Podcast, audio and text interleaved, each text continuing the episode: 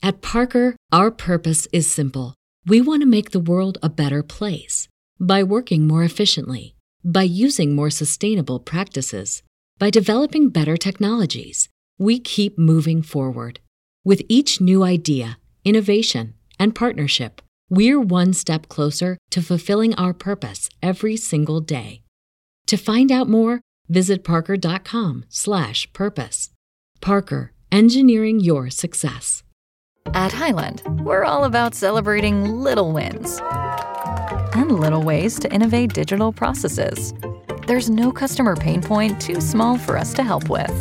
Maybe that's why more than half of the Fortune 100 looks to Highland to connect their content and data, improve processes, and turn little efficiencies into big wins for their customers and clients. Highland, intelligent content solutions for innovators everywhere at highland.com. Inspirational women are increasingly popular in the news and media, but many go unheard and their stories are never told. Women to Watch with Susan Rocco captures the stories of many women who truly make a difference. Women to Watch is the vehicle for developing new leaders, encouraging younger generations, and in building self esteem for future entrepreneurs. Hey everyone, welcome back to another week of Women to Watch here on WWDB AM 860. My name is Sue Rocco, and I'm thrilled to have a guest in the studio today who is the Executive Director of Marketing and Communications and Brand Strategy at Candor Consulting. And her name is Kat Spurway Hepler. Welcome to the studio. Good morning. Thank you for having me. And I'm very proud that I pronounced your name Yes, correctly. yes. it's a common, common mispronunciation, but I'm okay if you consider me a helper. Either way, right?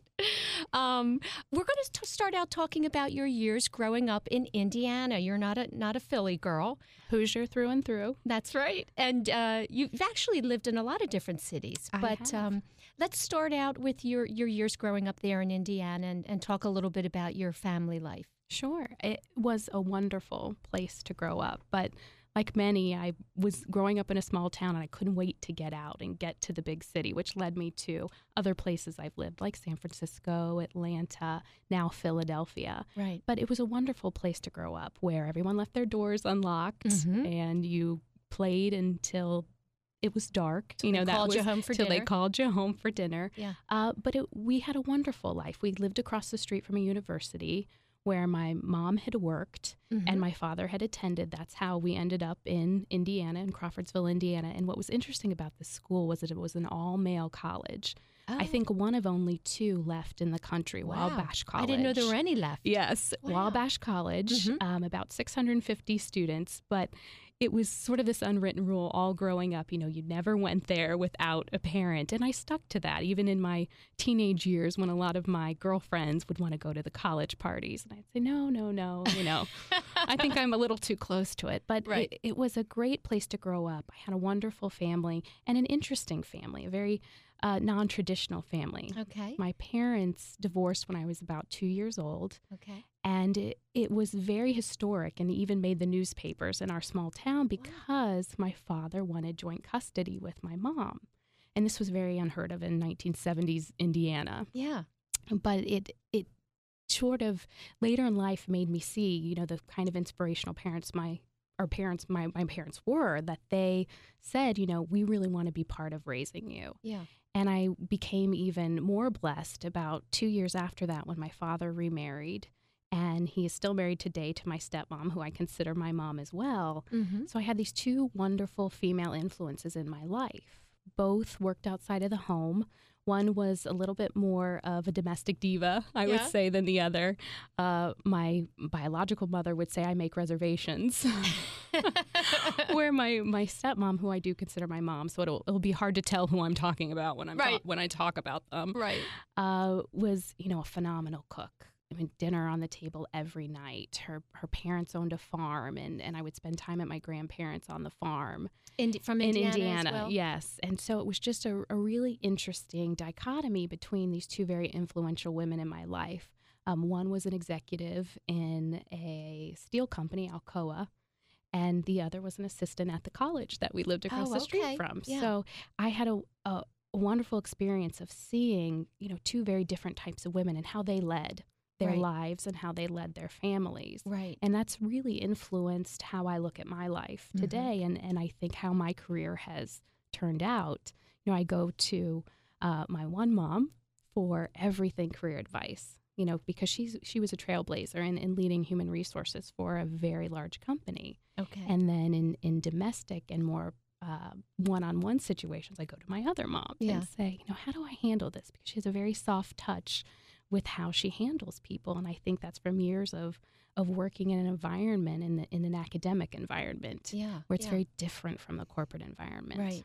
Yeah, that's really interesting. So you really got to see two sides of, of what many women face, you know, um, being mothers and wives um, and also working. Yes. And did when you were when you were growing up, did your mom, your biological mom, talk to you about, you know, the importance of finding a career and, and being independent? I think yes, she was very much about uh, being independent. She was very honest with me. Mhm. And as a young girl, you know, I may not have appreciated it then. Right. She was we never very- do. We never do, right? Sh- And and it and there were challenges, right? There's challenges when you when your family when you have this idea of this perfect family and these pressures of what that perfect family is. But she was always very honest with me and saying, you know, this didn't work out, but that doesn't mean, you know, I'm not here for you or or we're not going to do everything we can to make this work for you. Mhm. And the same thing with career in her life. You know, as, as she remarried and, and things happened to her in her life, she was very honest with me always about this is what's happening. This is why I'm doing this. Mhm. And I find that I'm the same way. And as a mother now, I mean, yes, my daughter's very young, so it's hard to, to be honest with her Right. and say, this is why I'm doing Yeah, this. she's 18 months, by the way. So her response is, Mama, Yeah, Mama. right. You know, that's, Yeah. that's the response. she just wants her bottle, and exactly. that's That's, it. That's Yeah. it. We did advance to sippy cups recently, Oh, so we're, we're feeling really good about that. That's a big move. it's a big step. But but I do find myself sort of taking that calm approach and that very honest approach with her, and the same thing with my husband, and a lot of the women and men, for that matter, that I've mentored and worked with in my career. I found that that approach has made me successful. Mhm. That just very honest and direct, and the company I work for, Candor, Mhm. you know, having candor in, in everything you Yeah. do really makes a difference. Yeah. And I learned that from her. Yeah. Now, it, it must have been difficult, though. You know, you, you mentioned to me that you did go back and forth every two Yes. weeks between mom and Yes. dad. That's a challenge. That's hard. How did that affect you? I, you know, it's funny that, that you mentioned that because I, I still see that today in my own career. And until I, I was married and had a family, I had a job where I traveled often. And I became accustomed growing up to sort of living out of a suitcase. Yes, I had things at each home, but it was that shuttling back and forth. And I became very comfortable in that. Okay, And I yeah. found that I sought out jobs where I had travel. Where I would be shuffling myself. I'm, I'm an excellent travel agent for my family. Yeah, and I'm, right. I pack like you wouldn't believe. Are you the only a carry-on uh, type of oh traveler? yes, I am. That's fantastic. And you should. I think never do that. the funniest thing that happened to me in the Philadelphia airport where I, I think I forgot to once remove liquids from my bags. And they mm. opened up my bag, and the TSA said to me, I've never seen a bag that organized. and I said, maybe that's something I should do create a diagram for all travelers on how to pack your bags. You roll everything, right? I do roll everything. I learned that. I do roll everything, and I use a lot of my dry cleaning bags Oh, for things yes. to not become wrinkles. wrinkled. Yep. Keeps the wrinkles out. Yep. So that that is true. But Two side tips there. yes, but it, you know, being able to shuffle and adapt and adjust that taught me that it was difficult. It was difficult to sometimes hear things from from what my dad to say, you know, like, don't take that toy to your mom's because when you take it to your mom's, you know, you lose it, and, Yeah, and you want to play with it here, and then you'll forget it, and Yeah. and that's something, you know, most kids probably don't think about. Um, but I think it, it did prepare me to be very flexible. Yeah. I'm an extremely flexible person Okay. Because great. I had to be. Yeah. Um, so, what were some of your aspirations growing up? You know, when you were um, in high school and you know doing your thing as Doing a teenager. yeah. Did you have you know uh, dreams about what I you wanted did. to do? I later? did. I think I was very much, you know, from an early age, very much a leader. you know, I, I, I, headed up student council. I wanted to lead every committee I could possibly lead. I wanted to be in charge of the prom and, and in charge of all these things. And it never came from a place of, you know, being in control or, or sort of um, being the leader. It came from just wanting to do things and yeah. wanting to make things happen. That's great. So I think that was you know, just part of my DNA, but also reinforced through my family and through my upbringing and, and having those chances and, mm-hmm. and being in an environment where it was encouraged. You know, I went to a great school, public school, small school. My graduating class was 112. Okay. So I had a lot of opportunity to step up. You know, mm-hmm. everyone knew everybody. You weren't just a number. So I, I think that helped all of us to, to be known and, and to lead in our own way. Yeah. Uh, but I did, I think my biggest ambition was to be a fashion designer. And it all came from, um, you know, other, women my age won't remember this the fashion plates, which were the, this toy from, I can't remember who it was, that Mattel maybe that made it. And, and you just put these plastic plates under paper, and they were these, you know, wonderful leisure suits and 70s, you know, outfits. And you would scrape your crayon over the top of them or your pencil. And I found myself even into my, um, tween years, like loving to do those oh, fashion oh, really? plates and, yeah. and draw clothing. But today, you know, it just manifests in a love of shopping. Right, right. We, anything. we can all love fashion and do yes, something else. Exactly. so I'm very much into biggest, that. My biggest aspiration. But I did, you know, I mentioned this earlier. I did always want to kind of outgrow that small town and do something bigger. And I, I, think a lot of people do that. They grow up in a small town and they think there's something bigger. And I've since done something bigger and I find myself craving that small town oh, life, and yes. I crave that for my daughter and yeah. my family. Yeah, that's that simplicity that kind of makes you feel comfortable exactly. and relaxed. Exactly. Um, but you do need to. It was interesting to me. You said that you know you growing up, you obviously were adaptable. That's a great quality to have Thank because you. we never know what's going to happen exactly. every day when we wake up. And that you wanted to be a leader and you stepped up into those roles, but not out of a need for control. Yes. That's some that's really interesting to me because I think a lot of um, people who do find they're interested in being the leaders, it is from a need yes. of controlling a situation yes. because there's some, you know, um, anxiety there or insecurities. Yes, yes. and it, it's really interesting. You know, this movement that that's come out recently that I find so interesting and, and very cool. That Sheryl Sandberg and um, with the head of the Girl Scouts, this idea of bossy and how yes. little girls are thought of as bossy, and I don't ever remember anyone saying to me like you're bossy, uh, but that you know I always was up for anything. Yeah. You know, yeah. let's just do things. But but I I like this idea. I like what they're saying is that that as as little girls, you know, if we are leaders and we are aggressive or assertive or we, we say let's do these things, a lot of times we're labeled as bossy. Yeah. Whereas yeah. as a, a, young man may be labeled as, you know, he's ambitious. Mm-hmm. And these different ideas of of who we are and what we are and how we're labeled. And I, I think to a lot of women we just have to say to ourselves and to our children, you know, if someone does say your daughter's bossy or something yeah. like that, I say, great.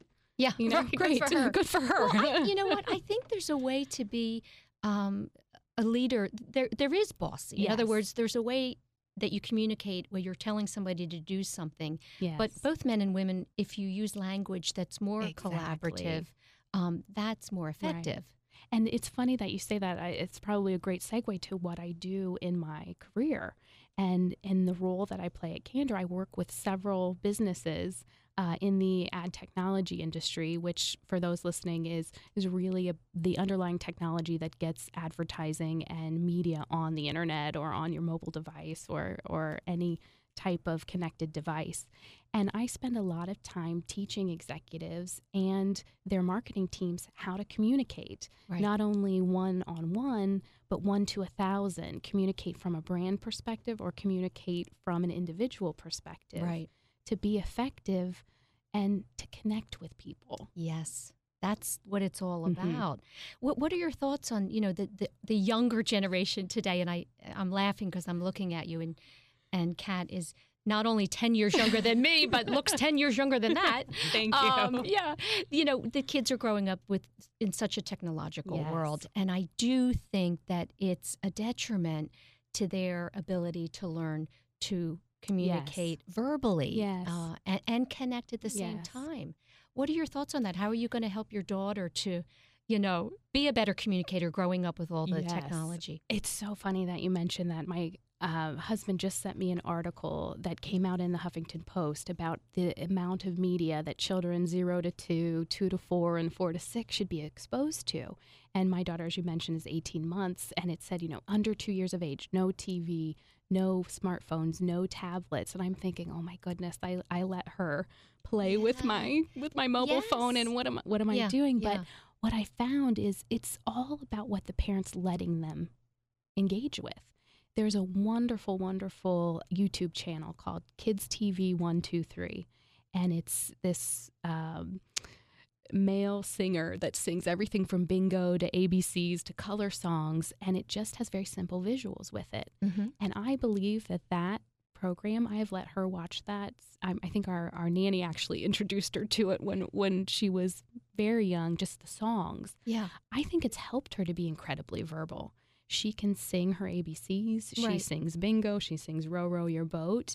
And I actually think, as parents, if we are uh, curating the content that our kids are Right. looking at, that's what makes the difference. Right. And not choosing to let our kids be babysat by our Right, devices and by exactly. Mm-hmm. technology. That it's it's and engaging with them. Mm-hmm. So when she is watching, you know, she gets to watch an hour of TV. There's a great channel called Baby TV that we Mhm. watch. All the I- shows are probably I know all different these. now. They're, it, It's Yeah. funny. It's a cable channel, and I find it. I like it more than Disney or some of those others. It's really geared toward the very young children, and it's kind of like Baby Einstein, Okay, which yeah, which a lot of people are familiar yes. with. Yes. But we watch it together. yeah. Yeah. So I think that's part of it. Is is anything we do, we we use it as a learning moment, right. and we have to do it together. Right. It, the message has to be a positive one. It's like Sesame Street. I mean, Yes. Sesame Street's a wonderful show, and it was educational, and it taught the kids. And Yes. um, we are a technology world, so the kids have to learn that. Exactly. But but we as parents just cannot let technology parent for us, you know, Yeah. and use it as a as a uh, I think a coping device or you know I see my friends and I've seen myself do it too where we'll be out to dinner and and she may start to get restless and Mhm. and my instinct is show her a video on the phone show her a video on the phone she'll calm down she'll calm down and or I- feed her. or feed her, you know, or she may be done and we're still eating. And I and Yeah. I think I don't want to disrupt everybody, but she's a she's a child. Let her be a child. course, Let her bang the spoons on the table. And until someone comes to me and says, "Hey, do you mind? You're really Yeah. you know disturbing me." Chances are we're not disturbing them. Right. Yeah. So- exactly. Let her be a child. Yeah. Um, talk a little bit about your your first jobs. Now, your first job. What was your first job out of college? Out of college, Yeah. my first job was working for an ad agency, Okay. and you know now, are you in Indiana at the time? This was in Philadelphia. So Oh, in Phil- after I okay. graduated, I went to Denison University in Columbus, Ohio, and immediately upon graduation, I wanted to go out into this big world, right? I wanted to get out of that small town and go into this big world. So I moved to Philadelphia. Well, that makes me laugh. The big city. Yes, you don't think of Philadelphia. Philadelphia. People think New York, L.A. And Yeah. well, and and I also had a friend that came to Philadelphia, so I would know someone Good. here. And I remember sending out resume after resume. And my father had always said, "Look, we'll support you all through college, but once you're out of school, you're on your own." Mm-hmm. And at the time, I thought, "Oh my gosh, some of my friends they're living at home. Their parents are are letting them." You know, stay for as long as they need, and, Yeah. and oh, aren't they so supportive? But I'm glad my my family was like, look, it's your time. That's go right. go make your way. Right. And they supported me all through that. And in my first apartment in Bensalem, which you open the closet door and you could see outside. Things like that. I, I remember my father going to Home Depot and getting insulation for my very first, very poor apartment. But I got a job at an ad agency in Yardley, Pennsylvania. It was the days of junk mail. Oh, And so uh, everyone would say, What do you do? And I said, Oh, direct mail. Oh, you send me all that junk mail. And now I work in technology, which is has in some ways really eradicated the, the direct marketing, the mail form of direct marketing, or Right. changed that. right. Uh, but it was great. And and I and the woman who ran the agency was a very strong woman. And she ran it with her husband. And I learned a lot from her. I learned a lot about how to be and how not to be Yeah. in a business setting. So I thank her for that. But it was a very creative job. I spent a lot of time coming up with great ideas for companies like Walmart or Saks Fifth Avenue, you know, two So ends these of are the big- spectrum, big big, companies, clients, okay, big yeah. Um, it was interesting too. It went through every phase of, of the Philadelphia banks. even uh, First Trust Bank, you know, was a was a client Right. that's here uh, in the building, Mm-hmm. um, and then Core States Bank and Wachovia, and you know, every iteration of um, financial institutions in Philadelphia were our clients because it was a lot of uh, trying to acquire companies, or excuse me, acquire consumers for the banking companies. Okay. And those uh, ha- that was a small agency, I w- I It would was a assume. small And how was she able to get such large clients? You know, competing with some of the big ad She was charismatic and she knew her stuff. okay. And that's one of the great things I learned from her. She knew her stuff and she didn't mince words. She acted with a lot of candor. Did she? like someone else I know. We're going to take a quick break and we will be back with Kat Spurway Hepler.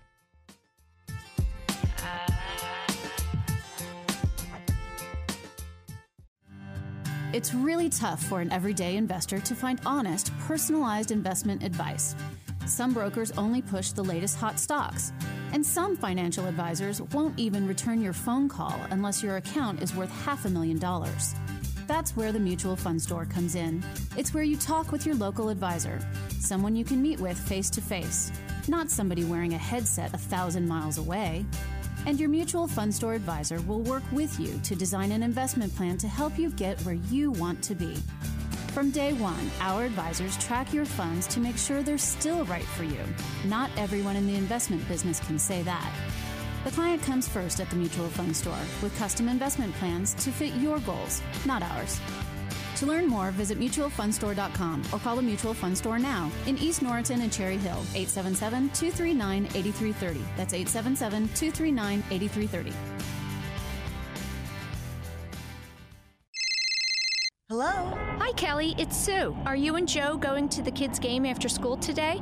No, we are stuck in traffic again on our way to the hospital for Joe's IVIG infusion. As usual, we will be at the hospital all day and won't be home in time. This is really becoming a problem with our work and family commitments. Hey, my friend's son receives his infusions at home with Walgreens. You know, they are not just a retail pharmacy. Walgreens has a national home infusion program. He used to miss school, but now the Walgreens nurses see him at home after school.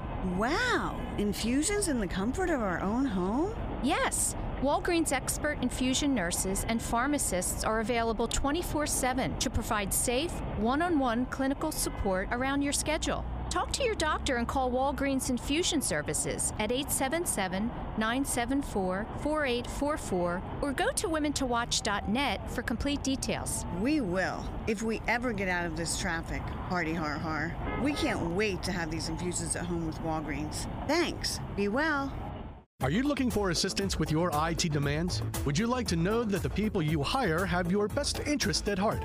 InSource is one of the region's most distinguished and fastest growing technology firms in the Philadelphia area. Their only concern is to deliver your business long term success to avoid reacting to daily crisis. Recognized as a top employer of IT consultants, they thrive on helping their clients exceed expectations. InSource delivers reliable and effective solutions to the technology needs of both small and large businesses as well as nonprofits and does so with the goals of your business in mind. With over a decade of recognized success, InSource provides its clients with both IT staffing needs as well as putting highly qualified project teams together. InSource is also a partner of ServiceNow, the fastest growing software company in the country. Contact InSource today at 610 592 0800 or visit their website at insourcenow.com to find the quality help you need.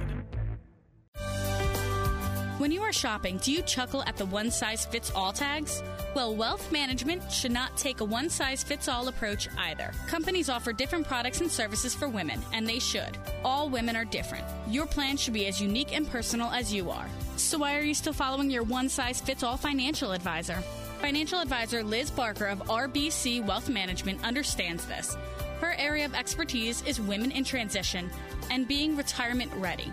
Call Liz Barker, financial advisor at RBC Wealth Management at 484 530 2806. Again, that number is 484 530 2806 or visit her online at www.lizbarker.com to schedule your complimentary custom wealth management plan today. RBC Wealth Management, a division of RBC Capital Markets LLC, member NYSE, FINRA, SIPC.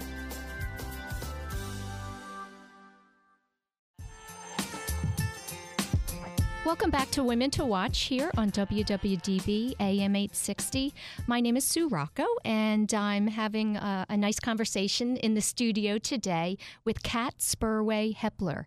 And Kat is the executive director of marketing, communications, and brand strategy at Candor Consulting. Um, and just before the break, we were talking about uh, your first job out of uh, out of yeah. college, which, excuse me, with an advertising agency here in the Philadelphia area, Bensalem.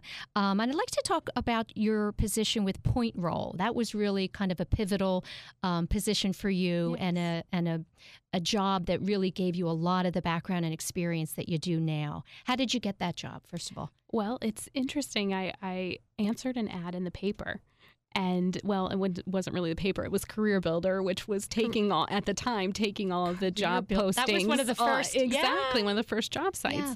And I had been working for a, a very large manufacturer, and, and I loved my job, but I just really felt that I loved advertising because I had had kind of gone to the brand side at this point. I was working for a large manufacturer, did things like Mr. Clean Magic Eraser and Tempur-Pedic. They did all the foam products for for these did, CPG brands at the time. Did you do a lot of creative work? I mean, you mentioned your yes, interest in, yes. in, fashion, so you actually got I into got the creative into the side. creative and a lot of packaging, like packaging products for for consumers to buy and, and finding what really resonated and, and caused people to pull something off the shelf. So right. that had been the experience that I had prior to joining PointRoll. But I saw the ad in the paper and I looked at the company, and the company was a, a, about a four year old, five year old startup at this point had been doing some really interesting things online, creating video ads and, and different kinds of online ads, not the pop ups that everyone hates and, right. and just blasts regularly, but um, doing more user initiated type of advertising. And I thought, this is really interesting. How am I going to break through all of those? other people who are are reaching out for this job because their job description was very creative so i know this is a place where i can thrive and I, I remember they had product names, and the names of their products were boys. They had one called Fat Boy, which was an expanding ad. And I thought, oh, people probably, you know, think that's either great or think that's not so great. Yeah. But I love it. You yeah. know, that's creative. Yeah. Um, I've always said it while I was at Point where we marketed to the best marketers in the world those who are using the internet to to reach consumers. So we had to be that much more creative.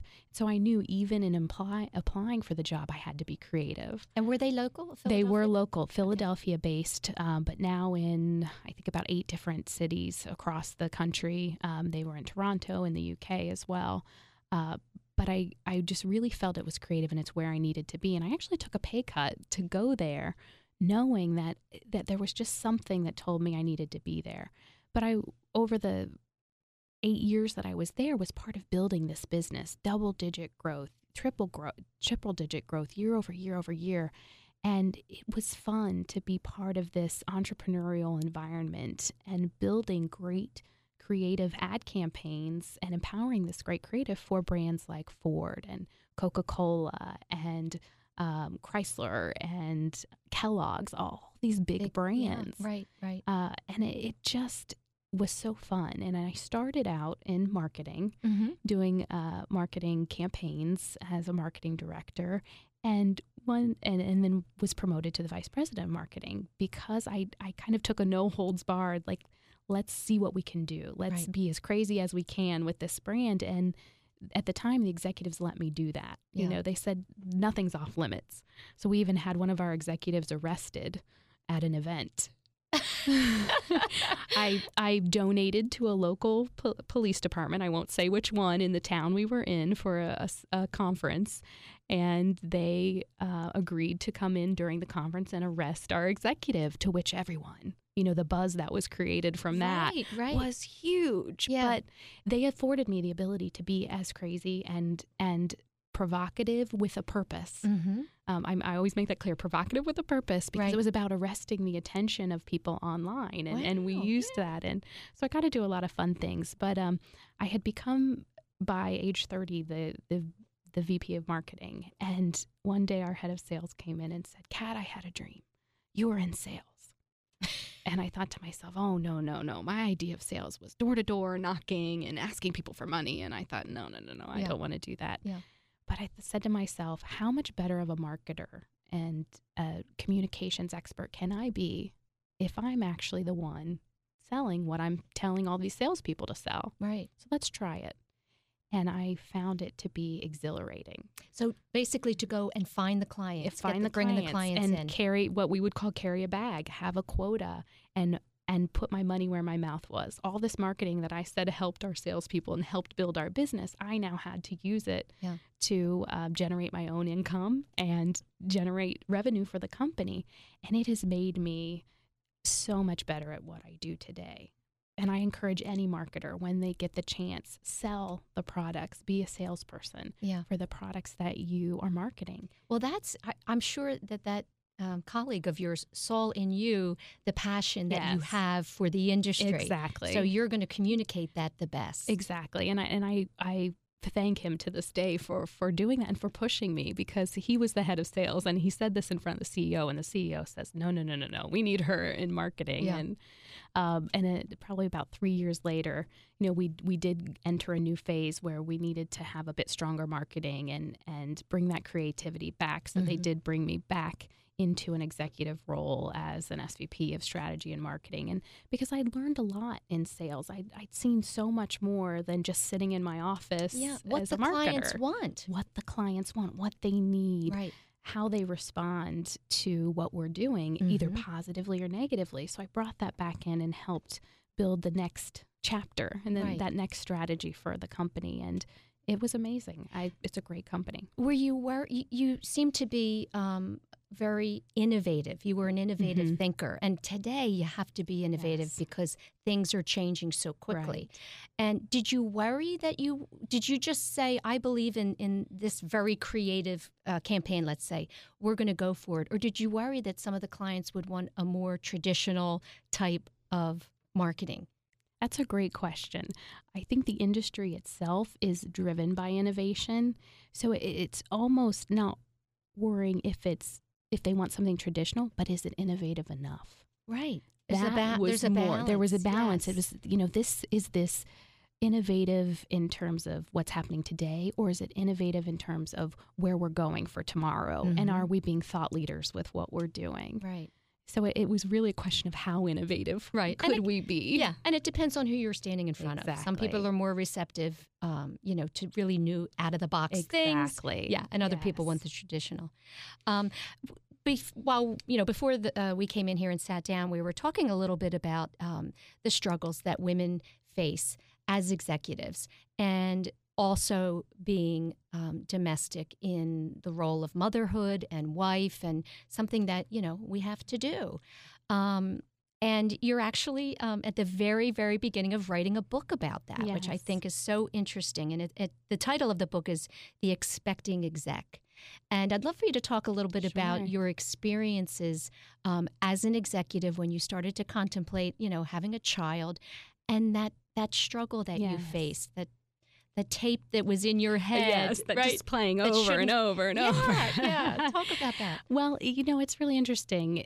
It's it's something that became a reality for me of being a female leader uh, when I became a mother or when I was expecting, and I had never really felt about out, about being a, a female leader or been categorized that way. I was always just the go-to girl, you know, Mhm. like the one to just get it done. and I just took initiative, and and in a, within the industry that I'm in, it never really felt like uh, you know gender wasn't really something that people sort of talked about. People were good at what they did, and it was a very progressive industry. But when I became a mother um, and was expecting, that's the first time I really felt different because questions came up like, well, are you going to come back? Or how is this going to impact your work? Or, um, you know, oh, you, you've built this big career. Are you just going to give that all up? You know, and, and these questions put a lot of pressure on me and, and created some insecurities and some anxieties because it is a big decision. You know, I waited till later in life to to have children, and I did focus on my career Right. but that didn't change anything. I mean, those same feelings that women face any point in their life, whether they have children in their 20s, their 30s, or, or later in their 30s, which, which I did, um, was that anxiety of well, well I don't know what's going to happen and everybody's asking me. Yeah, stop asking. Stop asking. why do people ask I that know why do they ask that question? And I think that's part of what this book is about is just sharing that perspective. And it's and it's called the expecting exec and it, but it's not just for executive leaders. It's for for women that are leading in any part of their life. If they're leading in the home or or they're leading in a nonprofit situation or they're they are an executive like I was who was pregnant and very much looking forward to this part of her life Mhm. but wanted that balance Right. and and the anxieties that come with that and how to just own it yourself chart your own course and feel comfortable saying to someone who's saying oh are you going to come back or, or is it going to be hard to leave your baby that's that was the that was the worst one and Yeah. i said well yes of course it's going to be hard to leave my baby i mean it's I'm it's hard human. for anyone i mean i'm sure it's hard for fathers Right. you know it's right. it's not just about being a, a woman but it Yeah. but it was about this idea that that to everyone else the physical change of my body signaled you know this change within my professional life and right. and right. And th- that anxiety that comes with that of thinking you know am i going to lose my job am i going to keep my job knowing full well that they loved me and loved what i was doing but still that anxiety creep, crept in and the uncertainty Yeah, it's interesting to me that it seems that all along your life growing Mhm. up, you didn't have those types of insecurities that a lot of young women have. Yes. Um, just the inner voice thinking, you know, you're not doing it good enough.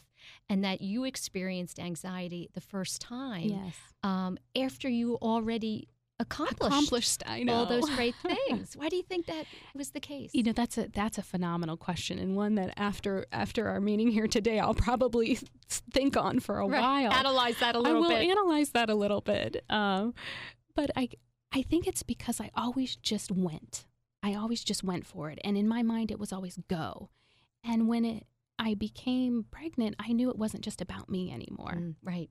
And I think that was a pivotal moment, thinking my decisions no longer just affect me. Because I Mhm. always knew no matter what decision I made, good or bad outcome, I would adjust, I would adapt, as we talked Yes, about. Yes. But now, someone else's life yeah, adapting to motherhood is Yes, a much is- bigger, uh, you know, thing to adapt is much eh, more eh, real. You know, it, it, I could always sort of change directions on my own. Mhm. and i you know i had a great i have a great husband who is very independent like i am as well so as a unit we were very able to be flexible Right. but but when we we became parents it, it was very clear there's someone else yeah. who Right. my decisions impact right.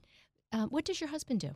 this is very interesting he actually uh, is a stone quarrier he owns a mountain, as I like to say, and he owns a, ve- a very large mountain in New York, actually on the PA New York border, and he quarries bluestone for architectural and landscaping.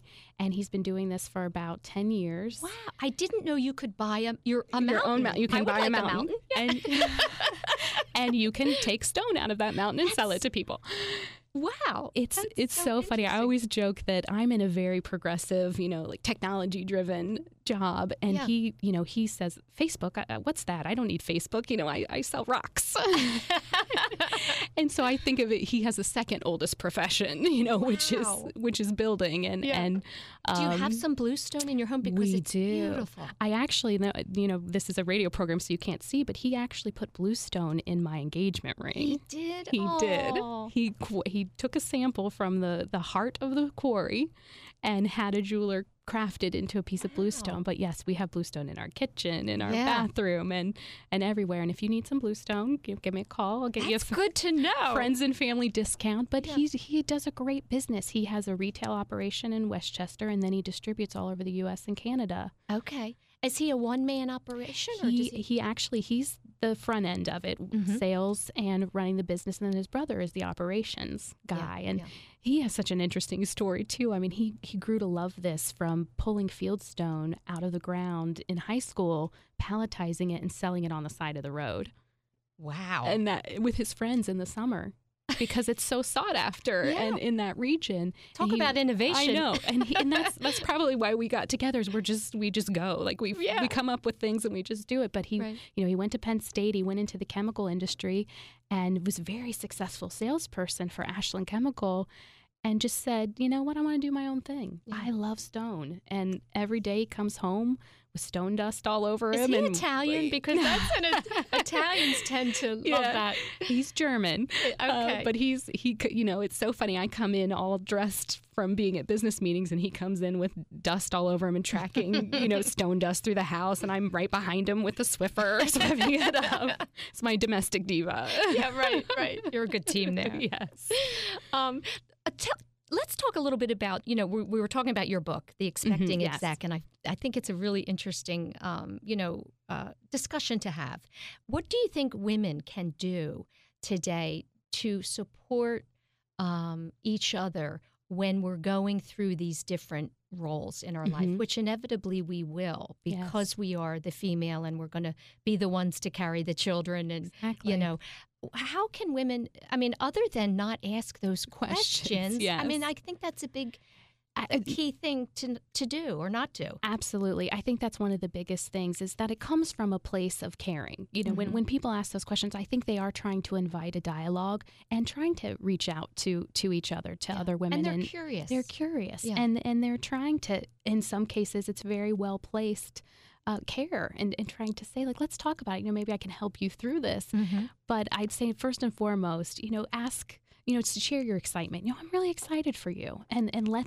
let the other person kind of come to the table with more information or what they want to share but don't go for those probing questions because they're very personal. Yeah. but you know women men anyone in this situation you know, celebrate it but also be available you know if if we are going through these challenging times you know having this anxiety just be open to it mm-hmm. say you know in my situation i have i'm actually meeting a, a, friend for lunch who's expecting and it's her first child and she works for the company that that uh, I worked for previously. Oh, okay. And she's expressed some anxieties about, you know, what am, what, how will things be different? Right. And I let her come to me, but but let her know, you know, I'm here. Mm-hmm. If you want to talk about anything, I'm here. And yeah. I think that's a good way that we can, as individuals, connect with each other is just put it out there yeah. and let them come to you and, and let them say, you know, I do want to talk about this or I'm concerned about this mm-hmm. versus bringing it up. And I think that's the best thing we can do is just say, if you ever want to talk about anything, I'm here. Yeah, and I think it's important too that um, that women do express yes. those fears, yes. right? And we talk about that Absolutely. a lot. That to not be out there pretending yes. that everything is yes. perfect and put together. Exactly. And that's absolutely it. I think that's one thing that we do address in the book is that idea of of sort of faking it till you make it. Uh-huh. Right? Thinking if I just put on a smile and say, you know, I'm I'm I'm doing this, you know, I'm very excited about it. I've, I'm I can have it all. I can balance right. it. I can put everything in its little box and everything's going to be great. Right, right. It's okay to own those anxieties yeah. and and to express them. Right. Right. It's unrealistic to think that exactly. you know we can juggle a million different right. things. Right. Um, we should talk about how you came to partner with Tish sure. Squillaro with Candor Consulting. Sure. How did that come about? you know Tish is wonderful. I know she's she's been on the program before, mm-hmm. and we had worked together at at PointRoll where I had worked. She had advised the company, and we really developed a great friendship. And I felt that I became someone that she could come to, and I would go to her with with some of these concerns or, or things that were happening within the organization because mm-hmm. she very much saw, you know, how not just women but anyone uh, within the work environment can be impacted by emotions or behavior right. and all these anxieties or challenges or people challenges. You know, she's really the sort of a people fixer. Mm-hmm. She she understands all these personalities and behaviors and how companies can manage those right. and and find the right people and put them in the right places. So we both have a love for people. I love to people watch. I love to understand people. I mean, that's one of the best things we've talked about about watching yeah, your child grow up. Is yes. it's this fascinating, it fascinating. petri dish yeah. of, of growth. if someone could pay me to sit and watch children yes. grow up, yeah, I would do that. I would do it too. Yeah. And, and I, I wonder if there's a job like that at Fisher Price and seeing how they play with the toys and oh, how I you can market it to that or something like that. Is. I might have to look into that. But yeah. with Tish, you know, we we partner because we both have that same love for helping companies and helping people, mm-hmm. really the individuals that drive those companies, understand again, I, I talk about connections, how to connect mm-hmm. and how to represent themselves and their companies in a very positive way and act with candor, to be open and honest mm-hmm. with Yeah. themselves and, and, and how they run and manage their businesses and how they market it. Yeah, it's that's so important, and and you know that's something that Tish and I um, connected on the Mhm. the importance of what's going on up here in the brain, aside from you know the talents and the experience that a company has. You have to be able to connect personally with Exactly. your with your clients. Um, we're going to take one last quick break, and we will come back and talk all about the great things that Candor uh, Consulting is doing.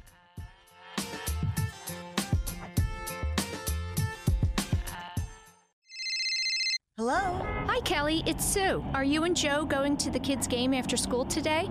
No, we are stuck in traffic again on our way to the hospital for Joe's IVIG infusion. As usual, we will be at the hospital all day and won't be home in time. This is really becoming a problem with our work and family commitments. Hey, my friend's son receives his infusions at home with Walgreens. You know, they are not just a retail pharmacy. Walgreens has a national home infusion program. He used to miss school, but now the Walgreens nurses see him at home after school.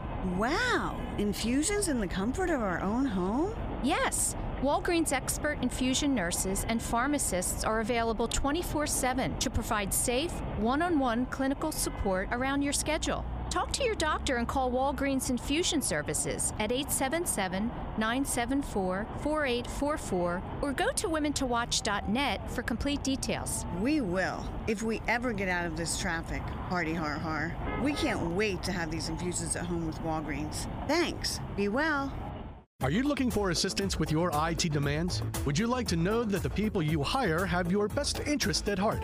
InSource is one of the region's most distinguished and fastest growing technology firms in the Philadelphia area. Their only concern is to deliver your business long term success to avoid reacting to daily crisis. Recognized as a top employer of IT consultants, they thrive on helping their clients exceed expectations. InSource delivers reliable and effective solutions to the technology needs of both small and large businesses as well as nonprofits and does so with the goals of your business in mind. With over a decade of recognized success, InSource provides its clients with both IT staffing needs as well as putting highly qualified project teams together. InSource is also a partner of ServiceNow, the fastest growing software company in the country. Contact InSource today at 610 592 0800 or visit their website at insourcenow.com to find the quality help you need. It's really tough for an everyday investor to find honest, personalized investment advice. Some brokers only push the latest hot stocks, and some financial advisors won't even return your phone call unless your account is worth half a million dollars. That's where the Mutual Fund Store comes in. It's where you talk with your local advisor, someone you can meet with face to face, not somebody wearing a headset a thousand miles away. And your mutual fund store advisor will work with you to design an investment plan to help you get where you want to be. From day one, our advisors track your funds to make sure they're still right for you. Not everyone in the investment business can say that. The client comes first at the mutual fund store with custom investment plans to fit your goals, not ours. To learn more, visit mutualfundstore.com or call the Mutual Fund Store now in East Norriton and Cherry Hill, 877 239 8330. That's 877 239 8330. When you are shopping, do you chuckle at the one size fits all tags? Well, wealth management should not take a one size fits all approach either. Companies offer different products and services for women, and they should. All women are different. Your plan should be as unique and personal as you are. So, why are you still following your one size fits all financial advisor? Financial advisor Liz Barker of RBC Wealth Management understands this. Her area of expertise is women in transition and being retirement ready. Call Liz Barker, financial advisor at RBC Wealth Management at 484 530 2806. Again, that number is 484 530 2806 or visit her online at www.lizbarker.com to schedule your complimentary custom wealth management plan today. RBC Wealth Management, a division of RBC Capital Markets LLC, member NYSE, FINRA, SIPC.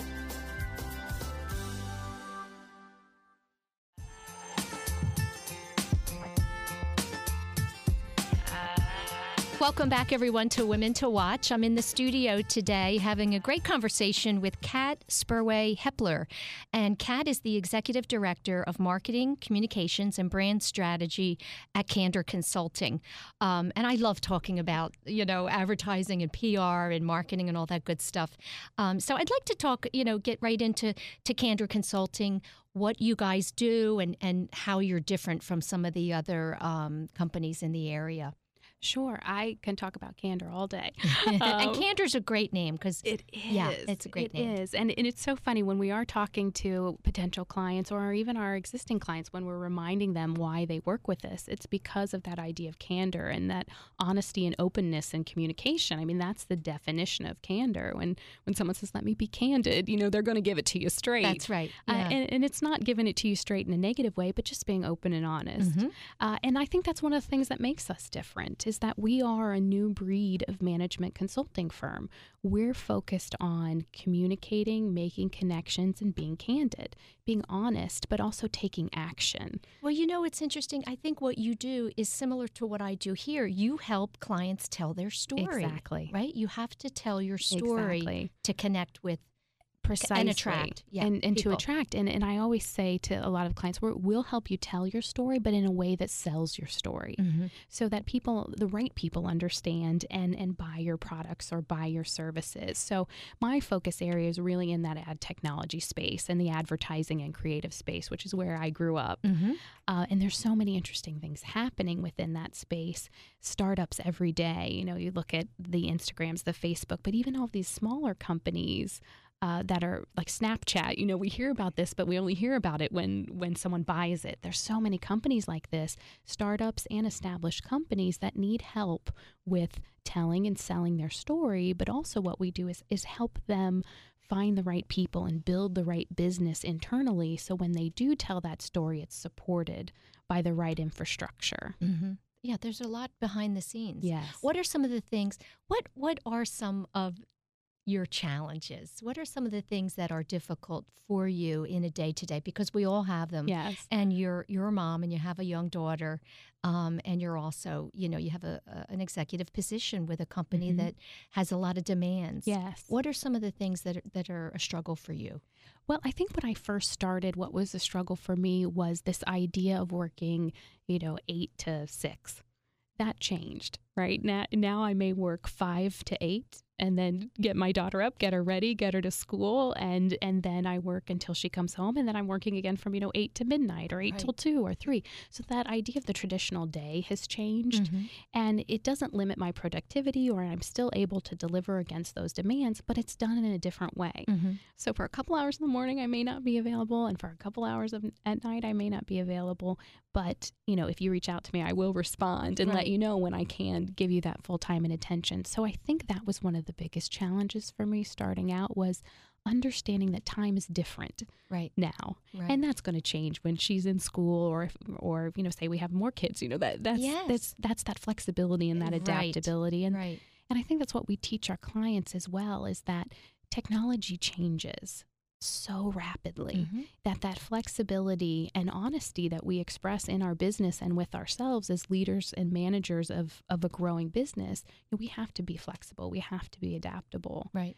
And technology lets us be always on. That mm-hmm. doesn't mean we should always be on. Right. Well do, does, is it stressful to you knowing that when you're technically off the clock there's still information coming to you that you need to address? Or do you just kind of you know schedule it and say you know i'll get to that at these hours of the day? You know, that's a really good question. I think it changes. It, every day is different. You know, there will be days where, um, you know, there'll be a lot of activity mm-hmm. and it, it will be, you know, addressing it as I can and maybe sneaking off to the kitchen or yeah, something to check an email or do something. I know we all do this. we do. We do. Uh, but I think for the most part, it's it's setting expectations for yourself, mm-hmm. right? And and not feeling the pressure to respond to everything immediately because we expect of ourselves, I think in many cases, so much more than others may expect of us. We do. We do. The you're doing 100% Kat. Like, I love what you're doing for us. I got the best compliment last week from one of my clients who said, Kat, you're the only expense that I don't mind paying. Oh. and I hear that and I think, you better oh, up the. Uh, I, I better, I better up the that price. fee. I better up that fee. I know if Tish is listening, she's probably thinking, you better up exactly. that fee, Kat. Yeah, who said that? but I think to myself, like, they're satisfied. They're more than satisfied. And here I was thinking, am I, you know, do do I need to do more? Do I need to do more? Yeah. And and so that expectation that we have of ourselves, and, and a lot of the the people that I mentor, like I tell them that I mean, set high expectations for yourself, but don't set unrealistic right. expectations. Right. What um some of the listeners are, are probably women who are um, maybe in the second act, you know, they've Mhm. already been mothers and raised children and thinking about starting something new. And we were talking about that ear- earlier. Um, what advice or tips would you offer to them um, to get started? I think the biggest tip is just to go for it. Just do it. Because talking about it and thinking about it is not going to make it happen. Right. Just go for it. Take that step. And it doesn't have to be a big step, it can be a little step of, of reaching out to you or reaching out to me. I, I mean, this is an open invitation to anyone listening. You can absolutely reach out to me. I mean, I think that's one thing as as women we need to do is is again be open and say I'm I'm here. If you're Mhm. thinking about this and starting your own business just as I've started my own practice with candor, reach out. I'm happy to sit down and have coffee. Just take that little step Right. of of taking some action. And I- know that there are a lot of women who are very open to this, who have been successful and are willing to to bring other women up Right. to right. where they want to be. Yeah. So just take that step. Sometimes the, that first step might be to join an organization, which there are hundreds and hundreds of women's networking groups. Exactly. And just to kind of, you know, get out there and, and see what is available. Right. Let's talk um, more about the book because I want to know exactly where you are with the Mhm. book and when it's going to be coming out. Whether you're, you know, looking, uh, dabbling in this, or is it something you're looking to publish, you know, over the next year? It will definitely be published over the next year. Okay. Um, we've got about three chapters started, and the foreword. I, I don't know why I wanted to start with the foreword, but I but it was this idea that I want everyone to know that it's not just for women or expecting executives, but it's for anyone you Yeah. know that that's leading in their life, and and to tell them that it's that it's okay. It's okay to have these anxieties, but here's the right way to respond to it, and here's probably the wrong way to respond to it, and from my own experience. So it's definitely something that will happen in the next year if there are any publishers listening. you know, Yes, me a that's always the biggest obstacle, the biggest it? obstacle. Yeah. And you know there has been interest because it is a topic. When we look at a lot of the the books that have been really relevant recently, and they are about how we as female leaders are charting our own course Right, and exactly. navigating this world. And this is just another angle of Yeah. of that time between become you know expecting a child and then having that child and that very real period of anxiety and uncertainty Right. that happens for those nine months. Right. Well, we'll have to have you back on the show when the, when the book is finished.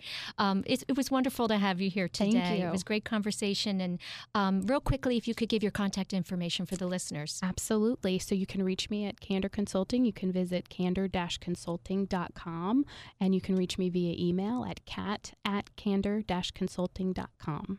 Terrific. Thank you so Thank much. Thank you.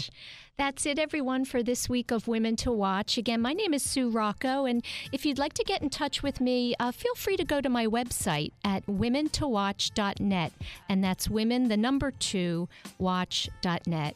Thanks for joining us this week, everybody. Have a good one.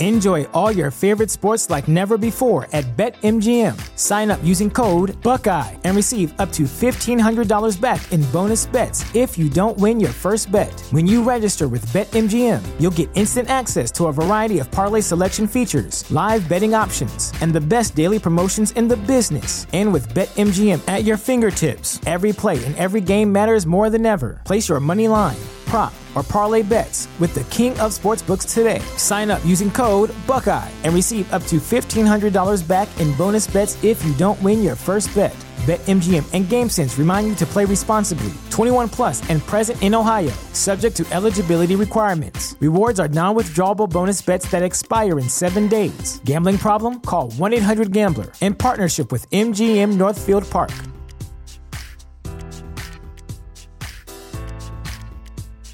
Introducing Wondersuite from Bluehost.com, the tool that makes WordPress wonderful for everyone. Website creation is hard, but now with Bluehost, you can answer a few simple questions about your business and goals, and the Wondersuite tools will automatically lay out your WordPress website or store in minutes. Seriously. From there, you can customize your design, pick your brand colors, and add blocks. No custom theme or coding required.